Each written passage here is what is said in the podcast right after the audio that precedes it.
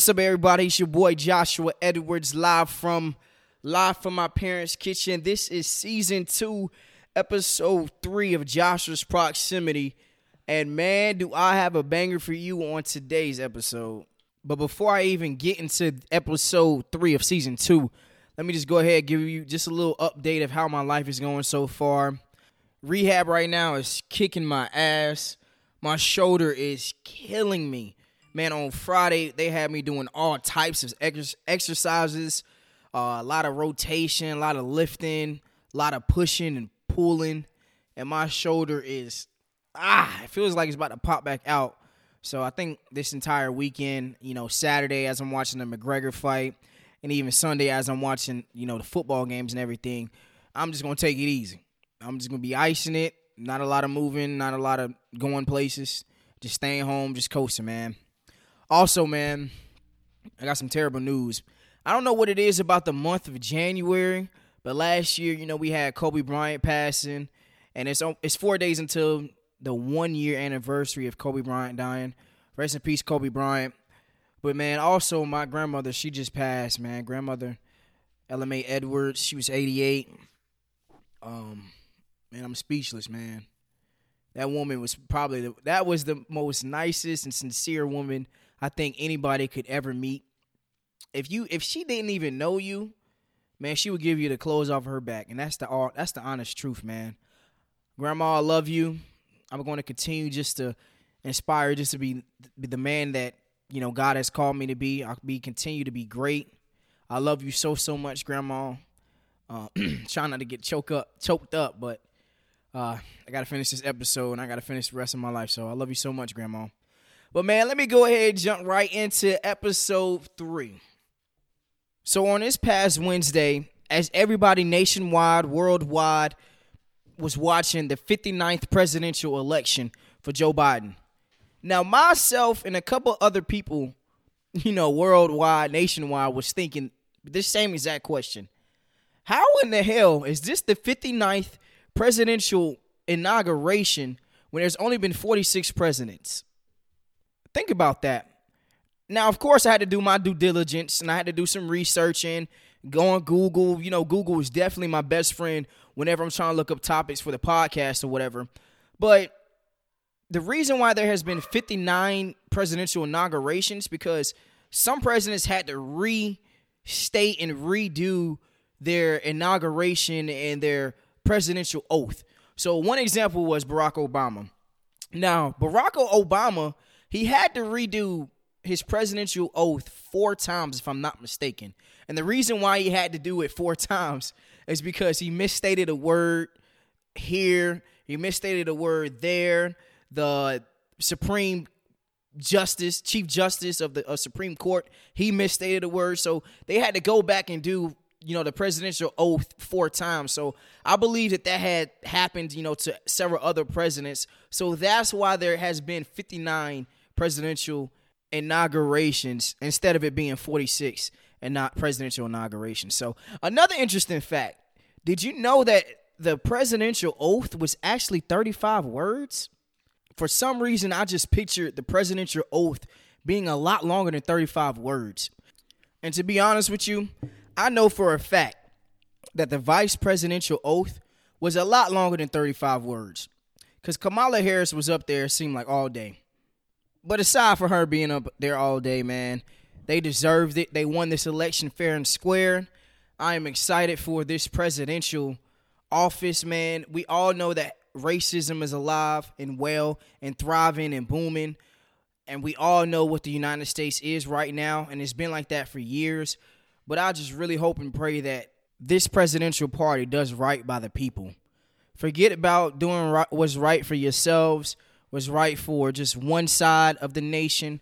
Just do what's right for the entire United States, man. If you keep that first, then we're going to be all right. But let me go ahead and switch gears, man. There is a huge fight tomorrow between Conor McGregor and Dustin Poirier, UFC 257. We all know what type of numbers are going to be broken. Anytime that Conor McGregor is on the scene, I'm tuning in, I'm paying the pay per view, and I'm watching my man's fight. I watched him fight against uh, Eddie Alvarez. I watched him fight Floyd Mayweather. I watched him fight Khabib. I watched him fight Nate Diaz, man, so on and so forth. You already know he's going to break the pay per view records again, especially in a pandemic. Man, Conor McGregor is box office. I expect him to knock Dustin out in the first round like he did the last time that they fought. And we all we all believe that this is just a little warm up, man, so that Conor McGregor can get a shot at the lightweight title, so he can get his rematch against Khabib.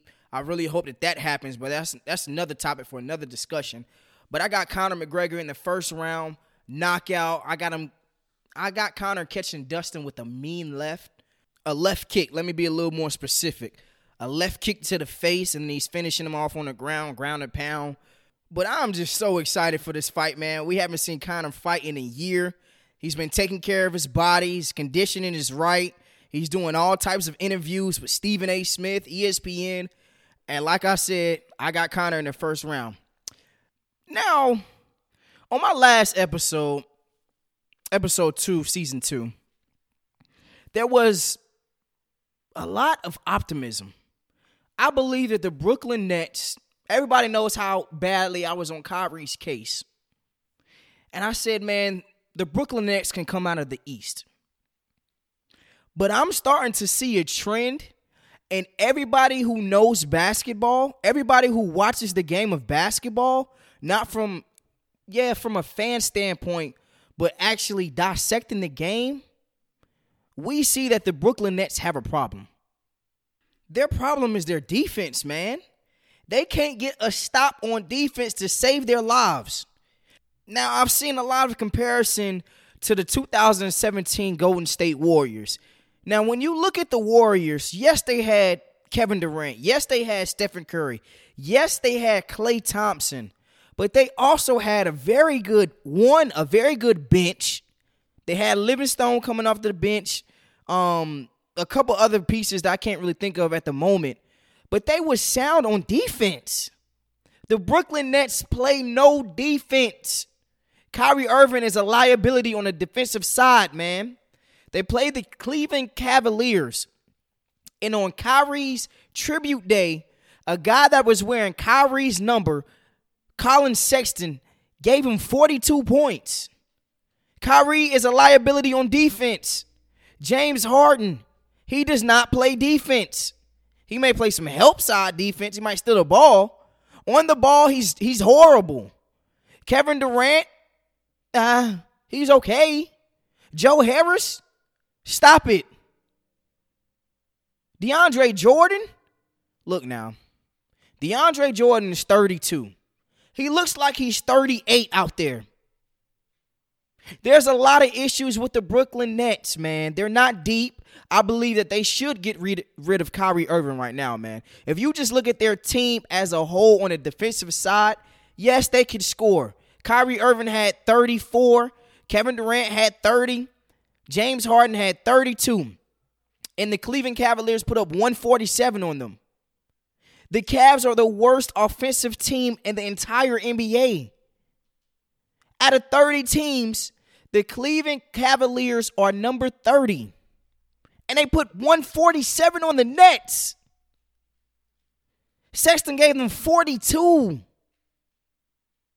I'm not liking it. I'm not liking the trend that I'm seeing right now. Not only did Sexton give them 42, but the Cavs were shooting over 50% from the floor and shooting 50% from three. They shot the three ball 40 times and they hit 20 shots. That was almost an NBA record. Come on, man. How much stock are we putting in the Nets defense right now? I'm sorry, but I'm shipping off Kyrie Irving for some pieces. I got to get some defense, man. I got to get some depth on my bench. They shot 109 shots and they shot over 50% from the floor. Huh? Oh yeah, my fault, man. I forgot to mention that Kevin Love didn't play. They had Cedi Osman going for 25 points. I know that I was saying that the, that the Brooklyn Nets could be a championship contender, but man, they had a guy named Dotson going for 15 points. I think when you look at the 2017 Warriors and this year's Brooklyn Nets, You can compare them as far as superstar talent, but as a team as a whole, it's not. There's no comparison. The Nets they don't play any defense. The Warriors, their bench is way deeper than the Brooklyn Nets. And this is this is a recipe for disaster. I see them getting out of the first round, but when they play the Sixers, Embiid is going to go crazy down there. He should average 40 and 20 that entire series. He should at least average 40 and 15, man. They don't have anybody that can stop him. When they play the Celtics, who's going to guard Tatum? Who's going to guard Jaylen Brown? When they play the Bucks, who's going to stop Giannis? Ah, man. I love the players that the Brooklyn Nets have, but this is a recipe for disaster. Everybody's antennas should be up. Everybody should be seeing that their defense is terrible. It's abysmal. Everybody needs to remember what I'm saying and please pay attention to the Brooklyn Nets. And man, you already know what time it is. Now it's time to get down to the NFL and this part of my section. Now, before I get to my playoff predictions for the AFC and the NFC championship game, I'm frustrated, y'all. I don't know what else can be done about the Rooney rule. I don't know what else can be done about black coaches within the National Football League. But this shit is getting ridiculous now. We got coaches that are tight end coaches that are getting head jobs. We got a guy in Josh McCown who's getting interviews as a head coach while being on the practice squad of the team that he's getting a head coaching interview from. He is currently on the practice squad for the Houston Texans. And they interviewed him for the head coaching position. Man, if this isn't privilege, I don't know what is, man. He has zero coaching experience. He was just an analyst for ESPN. He came out of retirement to be on the practice squad for this past year. And he's getting a head coaching job? Man, the NFL, they should be ashamed. The Houston Texans, they should be ashamed. If I'm Deshaun Watson, I'm out of there. There's nothing else for me to talk about with you guys, man. Because one, you're playing with my career. And two, the fact that you couldn't even interview Eric Bieniemy or you couldn't interview any other coaches that are offensive minded, but you interview the practice squad player as our head coach. You got to be out of your mind. That's like me. that's like me getting a head coaching offer from Shaw University while playing football. Are you crazy? I have zero coaching experience. Oh, only thing they can say about Joshua Joshua Edwards is he's a very nice guy. He knows football, and he he's just everybody just gravitates towards him. Where's my coaching experience, bro? Where are the prerequisites, man? What what are the qualifications to be an NFL head coach? I know what it is. Only thing I do is just be white and have a little bit of connection. Like, what are we talking about? You got Andy Reid praising Eric Bieniemy, saying, "I wish my son would play for a coach like that." He can't even get an interview.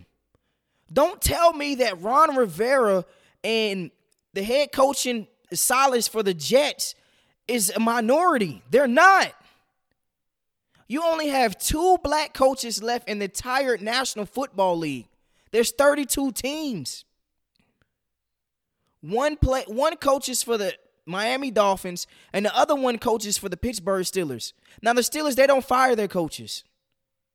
But I mean, are we being serious right now? Can we honestly and truthfully say that we are being truthful in our hiring process? Are we really looking at who the best candidate is for a job? No, we're not. He's on the. I'm about to. Oh my. I'm about. I'm, man, I'm about to say the F.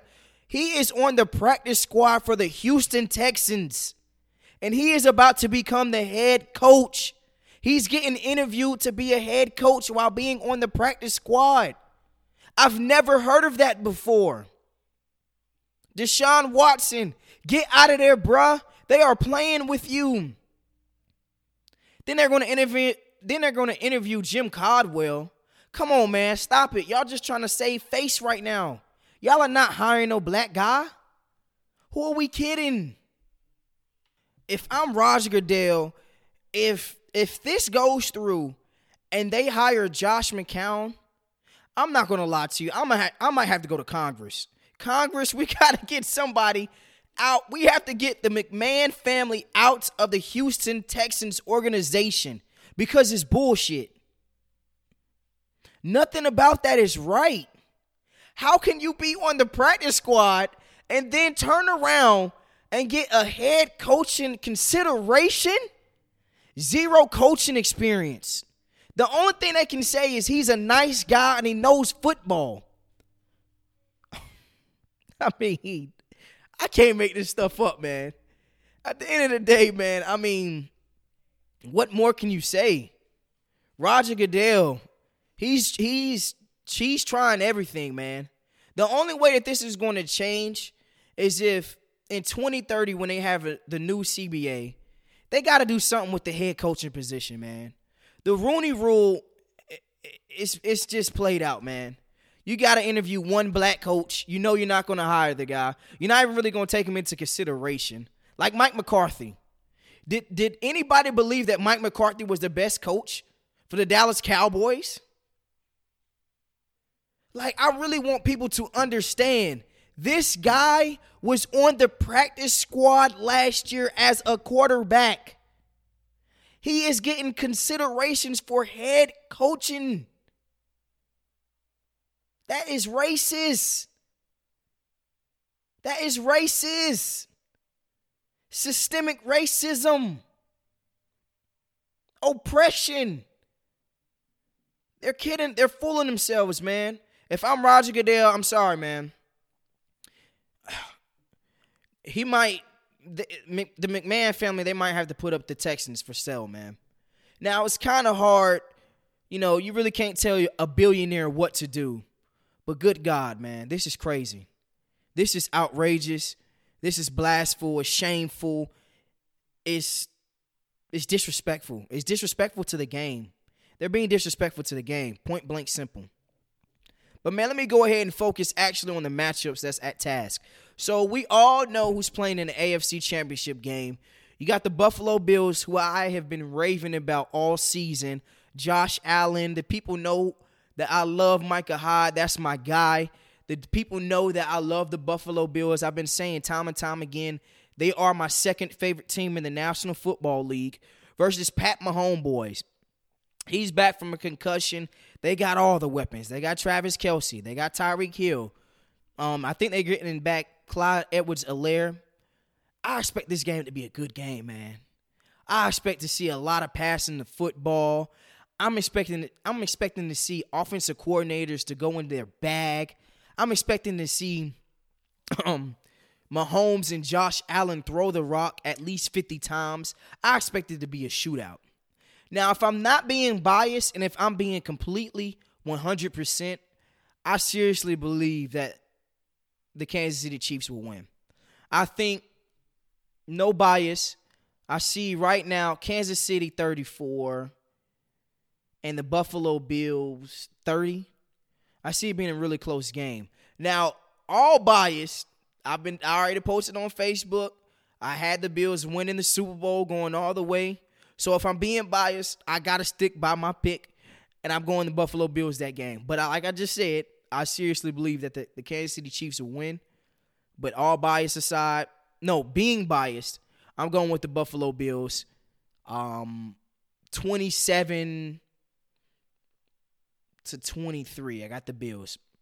Now, on the NFC side, so much is at stake for Aaron Rodgers, man. We're talking about a guy that is one in three in NFC championship games. He's never had an NFC championship home game. He has been begging and pleading to get an NFC championship game in his building, and that's what he got. He's playing against Tom Brady. Tom Brady changes conferences not only does he go into the playoffs in the wild card, but he takes out the Redskins. He goes to New Orleans and he made Drew Brees retire. Now, if he comes in Green Bay and he beats Aaron Rodgers in Green Bay, I believe two things. One, I mean, we already know who the GOAT is. Tom Brady's the GOAT. But this just extends his GOATness so far. His first year transitioning conferences, and he makes it to the Super Bowl. Regardless if they win or not, he's the only he will be the only team ever to host uh, a Super Bowl in their own home stadium. And the second thing is, if the Green Bay Packers lose, I believe that Aaron Rodgers, his legacy takes a hit.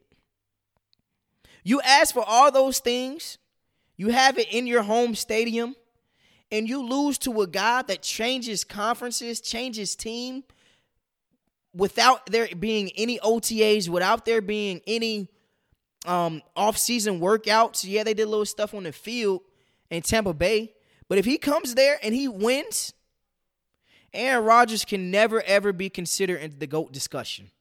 He will be second at best. And it's just that simple. Point blank, period. Tom Brady, I got to go with them boys this weekend. Now, I'm a little biased because I'm an Antonio Brown fan. I love Tom Brady. I love this matchup between two terrific quarterbacks, two all time greats. Like, I'm really going to absorb all of this football, just great football this weekend. But if I'm being biased, I gotta go with the Bucks this weekend, man. I believe that one, the Green Bay Packers, I still don't believe that, that they are very a very physical football team. I believe that if the Bucks run the football early and often, and they start nickel and diamond the Green Bay Packers, they would win this game. But if I'm putting my bias aside, uh, I still I can see Green Bay winning this game. Now, Green Bay, in order for them to win, one, they gotta they gotta pressure Tom Brady. Two, they gotta protect Aaron Rodgers. Three, they've gotta run the football. They have to get a sense of a run game in this game, especially because it's going to be cold.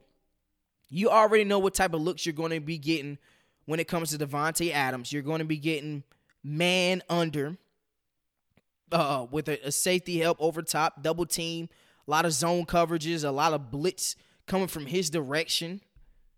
Like you already know what to expect. And we're just two days away. So, biased aside, I got Green Bay 38 to 30. If I'm being biased, I got to go with the Tampa Bay Buccaneers 32 to 27. That's what I see this week. So, my Super Bowl prediction for Josh's proximity's sake, I gotta go the Bills versus the Green Bay Packers. Now that's that's being biased. Now, if I'm not being biased, I'm being 100%. I'm going with the uh, State Farm Super Bowl. I got the the Kansas City Chiefs and the Green Bay Packers. But yeah, man, that concludes episode three of season two of Josh's Proximity. Look forward to hearing from you guys from next week. Let's go.